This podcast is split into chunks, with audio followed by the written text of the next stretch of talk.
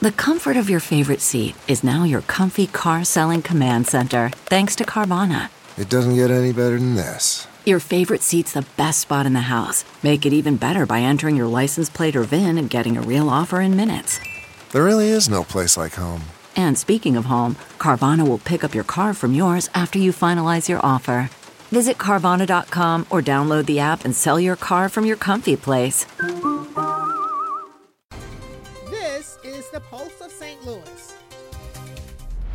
Welcome to the Pulse of St. Louis. I'm Shirley Washington. You know, the Walk a Mile in Her Shoes event is Thursday, September 19th. The initiative is designed to raise awareness about domestic and sexual violence against women and children. It also encourages men to walk a mile in women's red high heeled shoes, and they do. This premier event is held each year and it is attended by huge crowds of men, women, and children. As you can see, we had to have Skyfox up. There were so many people there. Joining me now, Samantha Wayant. She is Director of Crisis Intervention at the YWCA. Susan Kidder, Chief Executive Officer of Safe Connections. Lindsay Fischer, she's a former Safe Connections client and author and Carla Maley, Court Watch Project Coordinator. Thank you all so much for being here. I appreciate it. Let's start the conversation, Samantha, with the background story about the Walk a Mile in Her Shoes campaign and how it got started. Absolutely. So, Walk a Mile in Her Shoes is actually an international men's march to bring awareness to domestic and sexual assault that is affecting all of our communities. So, it's really, again, bringing that awareness to the issue. Yes, you have some fun while doing this, but it really does bring to light the seriousness of domestic and sexual assault. And why is it important for men to be involved in this campaign? You know, first, you know, men also are at times victims of domestic and sexual assault. Um, it is primarily women, but men as well with this. And you have to have men involved in the movement. This takes all of us. This takes bringing us together as a community, as it affects all of us. So really, to say, you are a part of this. You are a part of the solution. To really show that support too, that we have great men out there who are advocates and who are, you know, supporters. Yeah. Susan, give me a sense of what's happening in the St. Louis area, statistically speaking, about violence against women and children. Right. Well, at, uh, on a, a, a, national level, we know that one in four women are the survivors of domestic and sexual violence. Uh, and that can really be applied to the St. Louis community as well. And we also know that those numbers are underreported uh, because those who are survivors uh, are not always um, willing to come forward because they may might fear of not being believed, uh, they might be fearful about being blamed, uh, ashamed, all those kinds of things that are, are not necessary because we say all the time that if you are a survivor of domestic and sexual violence, it is never, ever, ever your fault. Uh, and like you said, I mean, it takes all of us to, to, to, uh, to find the solutions to that uh, those who identify female, male, and those uh, who are who identify within the LGBTQ community as well. So we hear those terms all the time: domestic and sexual violence. Right. What exactly does domestic violence mean and sexual violence mean? Well, domestic violence is this intentional pattern, and pattern is really the operative key word here. This intentional pattern of behavior that is designed to intimidate, to threaten, to coerce, and to control the partner. Uh, and then sexual violence is any kind of sexual activity that is um, performed, that is initiated, that is completed without consent. Perfect. Carla, some of these cases end up in court. Tell me about the support system that's in place for survivors. So, uh, the courts definitely have several different supports that are set up, including orders of protection. And the mission of the, of the Court Watch project is to make the justice system more effective and responsive to domestic and sexual violence victims within the order of protection courts.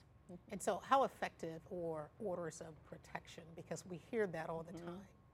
That's a tricky question because, as we all know, and we've heard many times, orders of protection are just a piece of paper. So it requires safety plans by advocates and and by agencies such as Safe Connections and YWCA.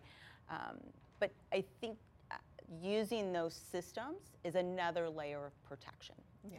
Lindsay, give me a sense of your story. You are a survivor. I am, and a former Safe Connections client. Um, the short version of my story is that I was in an 18 month relationship with a man um, who obviously presented himself as one thing and then ended up being something completely different. At the end of that relationship, I lost my house, my car, and my job. Um, and I was 27 years old trying to pick up pieces while also struggling with post traumatic stress disorder. And while trying to heal and figure all of that out, I started blogging.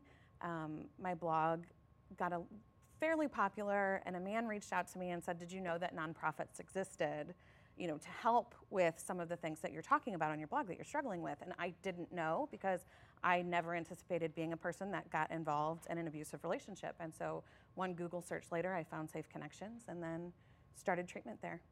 Tell me what happened in your personal situation. What were you going through? Um, he was so there's a there's a wheel of abuse, if you will, of all the different types of abuse uh, financial, spiritual, emotional, verbal, physical. And my abuser hit the nail on the head with all of those.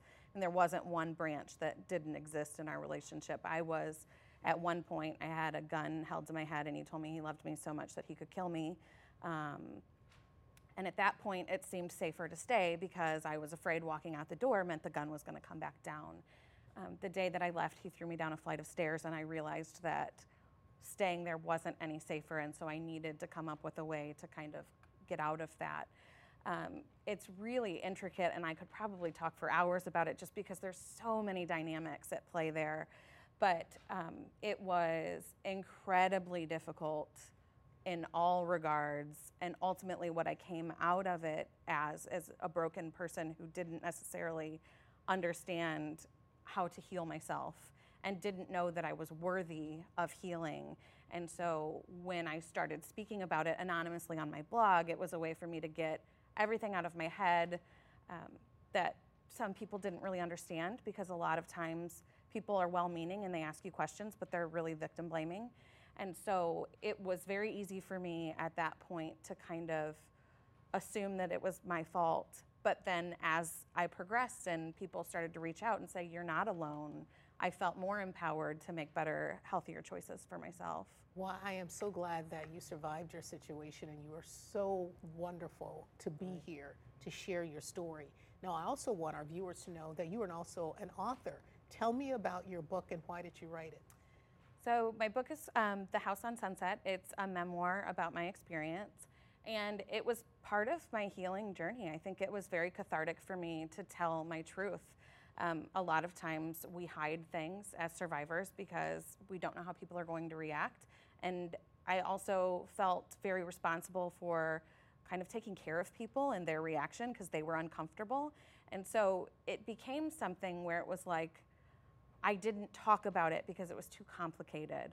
And so by taking this step and putting it into book form, what I was doing is releasing it from a part of myself that felt like I needed to keep it as a secret. Um, that book was a huge part of my healing and something that I'm very proud of um, and has really impacted a lot of people at this point. So it's, it's a really cool piece of my story. That's awesome, and we applaud you for sharing your story and writing your book so that it can help others. Susan, tell me about Safe Connections and the resources that are available to help women and children who find themselves in difficult situations. Oh, sure thing. Uh, well, Safe Connections, uh, actually, we were founded 43 years ago, so we've been doing our work for a long time. And we do three things.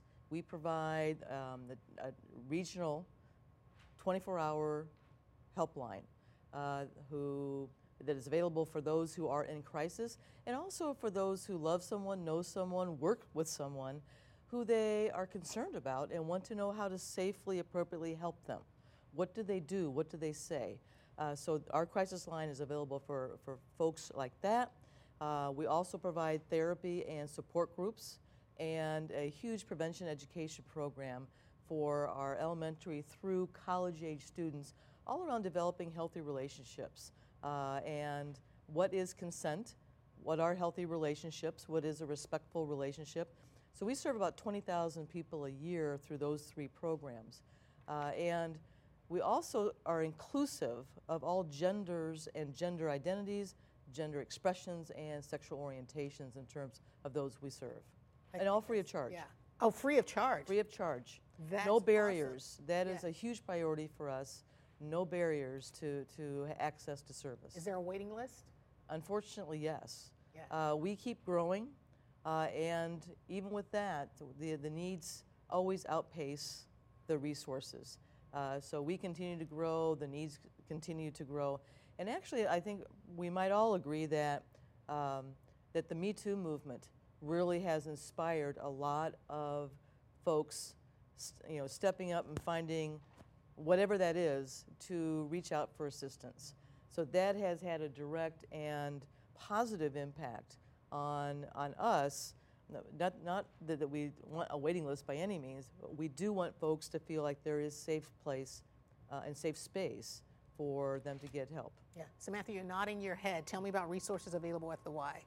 So, uh, you know, absolutely, Susan, what you're talking about is that there is that need and we're basing off resources. So, where the Y um, provides that gap, we fill the gap in terms of we have a drop in center, meaning that there's no appointment necessary.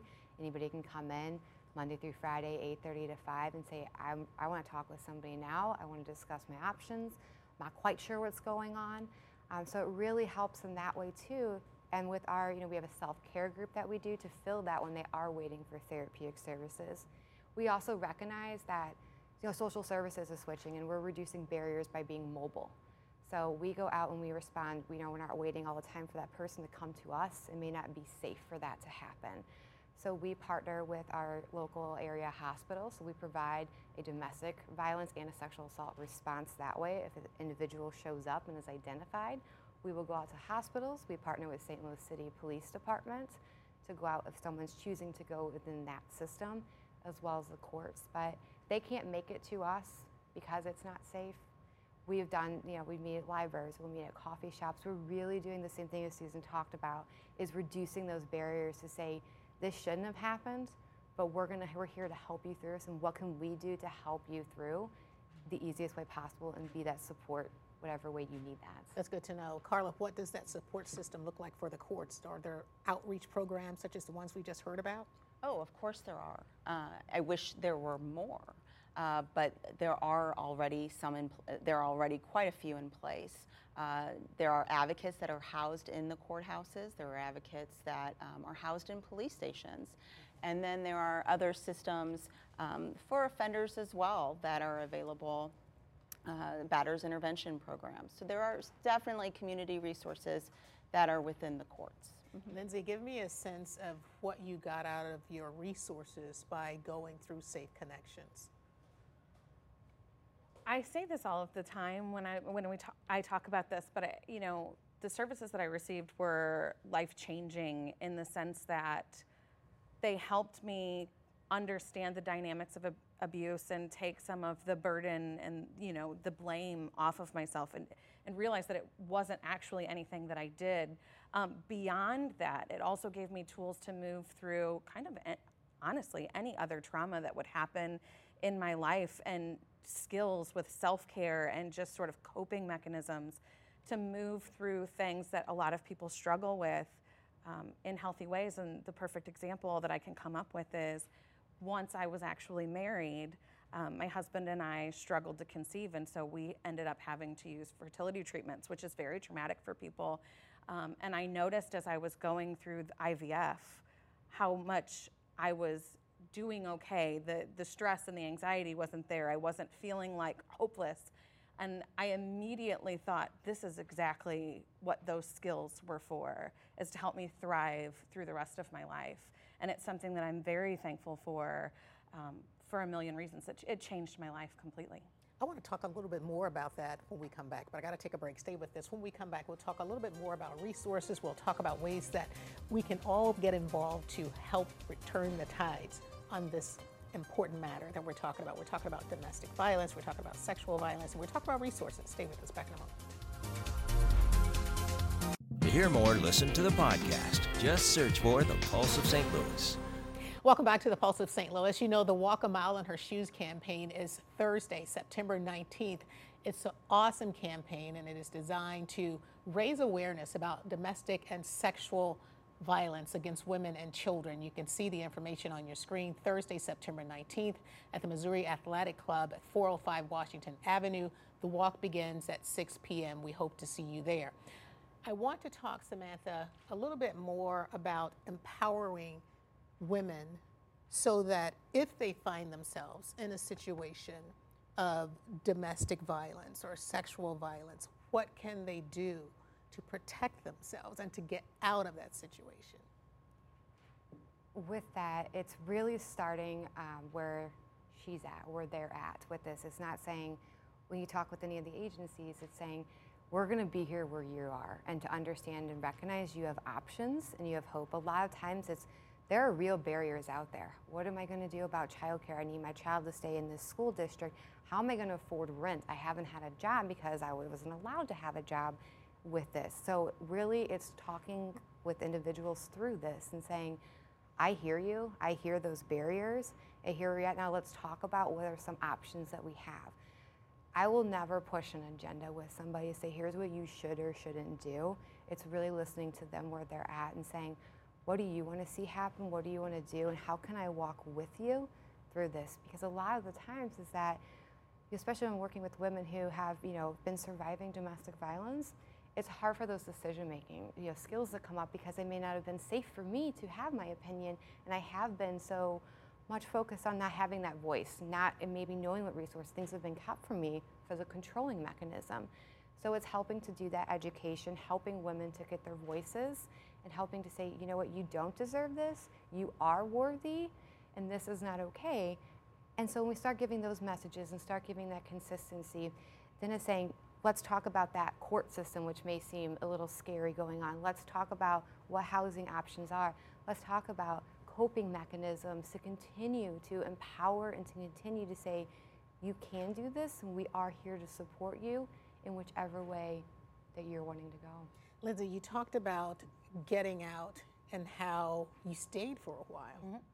How did you find the courage to get out, and what did you do? So, for in my specific incidents is a little bit different and something that like when I share this I'm often hesitant because it's it could be dangerous for a lot of people to do exactly what I did and everybody's situation is different and they know their abuser better than anyone. So if somebody's watching this right now and hoping to glean some sort of example from me, I want to say that you know you know your abuser the best and if what I did is not going to work for you, please don't do that. Um, so my situation was the day that he threw me down the stairs. At the bottom of those stairs, I realized in that moment that I was unsafe in the house as well as trying to leave. And so if I was going to come out of this relationship at all, because I was genuinely fearful for my life, um, I needed to do something. Um, I hit my mouth on the way down, and my mouth was full of blood. And he came down um, the steps at me. I spit the blood in his face, and I think because I did that, it sort of like backed him off, and he was in shock. And I, I said to him, "If you're going to do this, do it now." Um, and I don't think that he was ready to actually take that next step. So he said, "You have 30 minutes to get out of the house."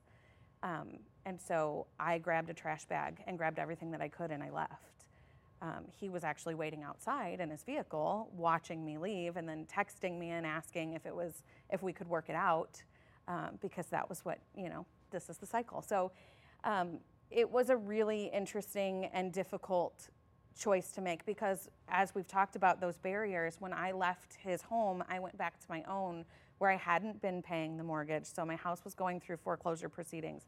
I didn't have the water or electric on. I had to ask for help to get those things back on, and my car was repossessed three days later.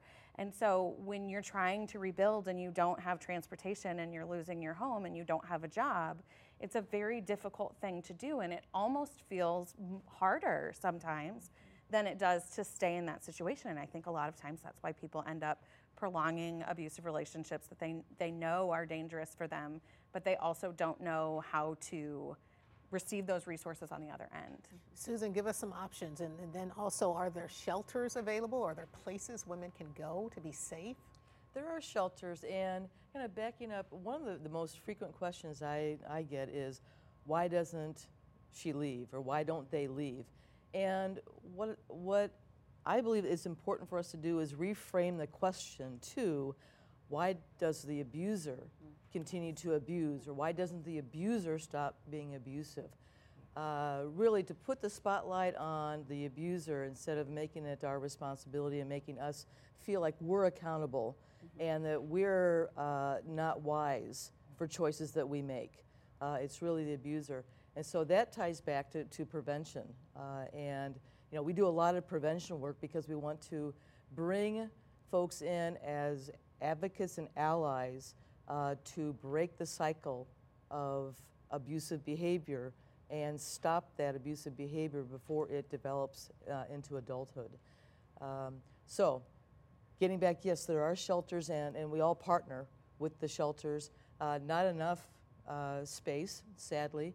I think the statistic was for 20, 2018 that uh, 37,000 uh, bed nights were, were not available, were turned away. Is, is that the, The unmet need. yes. unmet need? That's um, so. The need again is far uh, exceeding the, the resources that are available. So we need to prevent this from happening in the first place. A good point, and you're absolutely right. Carla, tell me what happens in cases where there are children involved and they have to go through the court system. So that gets a bit tricky. And I think that's where the uh, goals of the Court Watch project, uh, we're looking at how can we ease some of that, act, how can we make it more accessible for people to get through that system.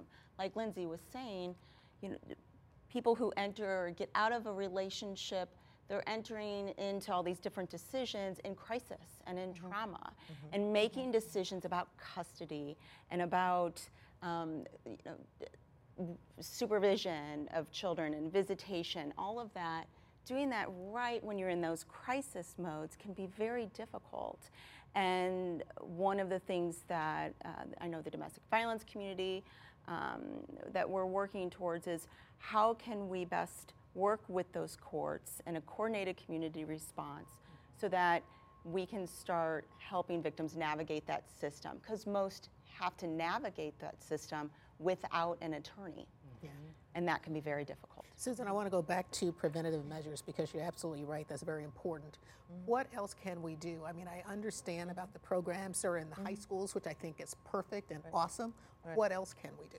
Well, I think that we can all be, I mean, everyone watching, uh, the whole community, the region, um, folks can be allies and advocates, uh, both. And, and being an advocate means that if you see something, that you, you safely intervene. Uh, so if, uh, well, as an example, if you're in a restaurant and you know you see something that is clearly uh, disrespectful, I mean, there are ways to intervene in that. You know, perhaps, you know, talking with one of the people if they stand up, if it's the abuser, and just kind of like talking with them on the on the way to the, the, the checkout. You know, say, hey, dude, that's not cool. Something like that, or um, just taking action, and of course being safe in the in the process, but just not a- allowing that to happen unchecked. Yeah, and of course, participating in the Walk a Mile in Her Shoes campaign, Samantha, is also a way to help. It is. It's it's showing support. It's showing that we're in this together, that we are a community because this is non-discriminatory. Mm. This does affect every one of us. It is not an issue that's behind closed doors. This is in your workplace. This is in your religious communities. This is in your schools. So this is affecting each and every one of us. And Susan's point is that's why we all have a stake in this and to all really become those advocates and that voice and standing up and challenging to put this where it needs to be, to put the ownership on the abusers, but to counter this. We don't teach healthy relationships from day one in our schools, you know, reading, writing, arithmetic. So it's so great that we're going into those schools and saying, this is something you may not have learned, and this is how we can start this. We can start this conversation. Good point. Got to take a break. Stay with us. We are back after this.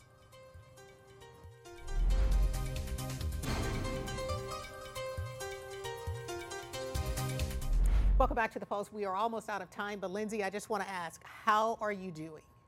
I'm I'm great. I'm better than I've ever been. Life is wonderful. Life is wonderful. Yes. And are you on tour with your book? Um, I'm I'm doing a couple of things, but a book tour is not one of them right now.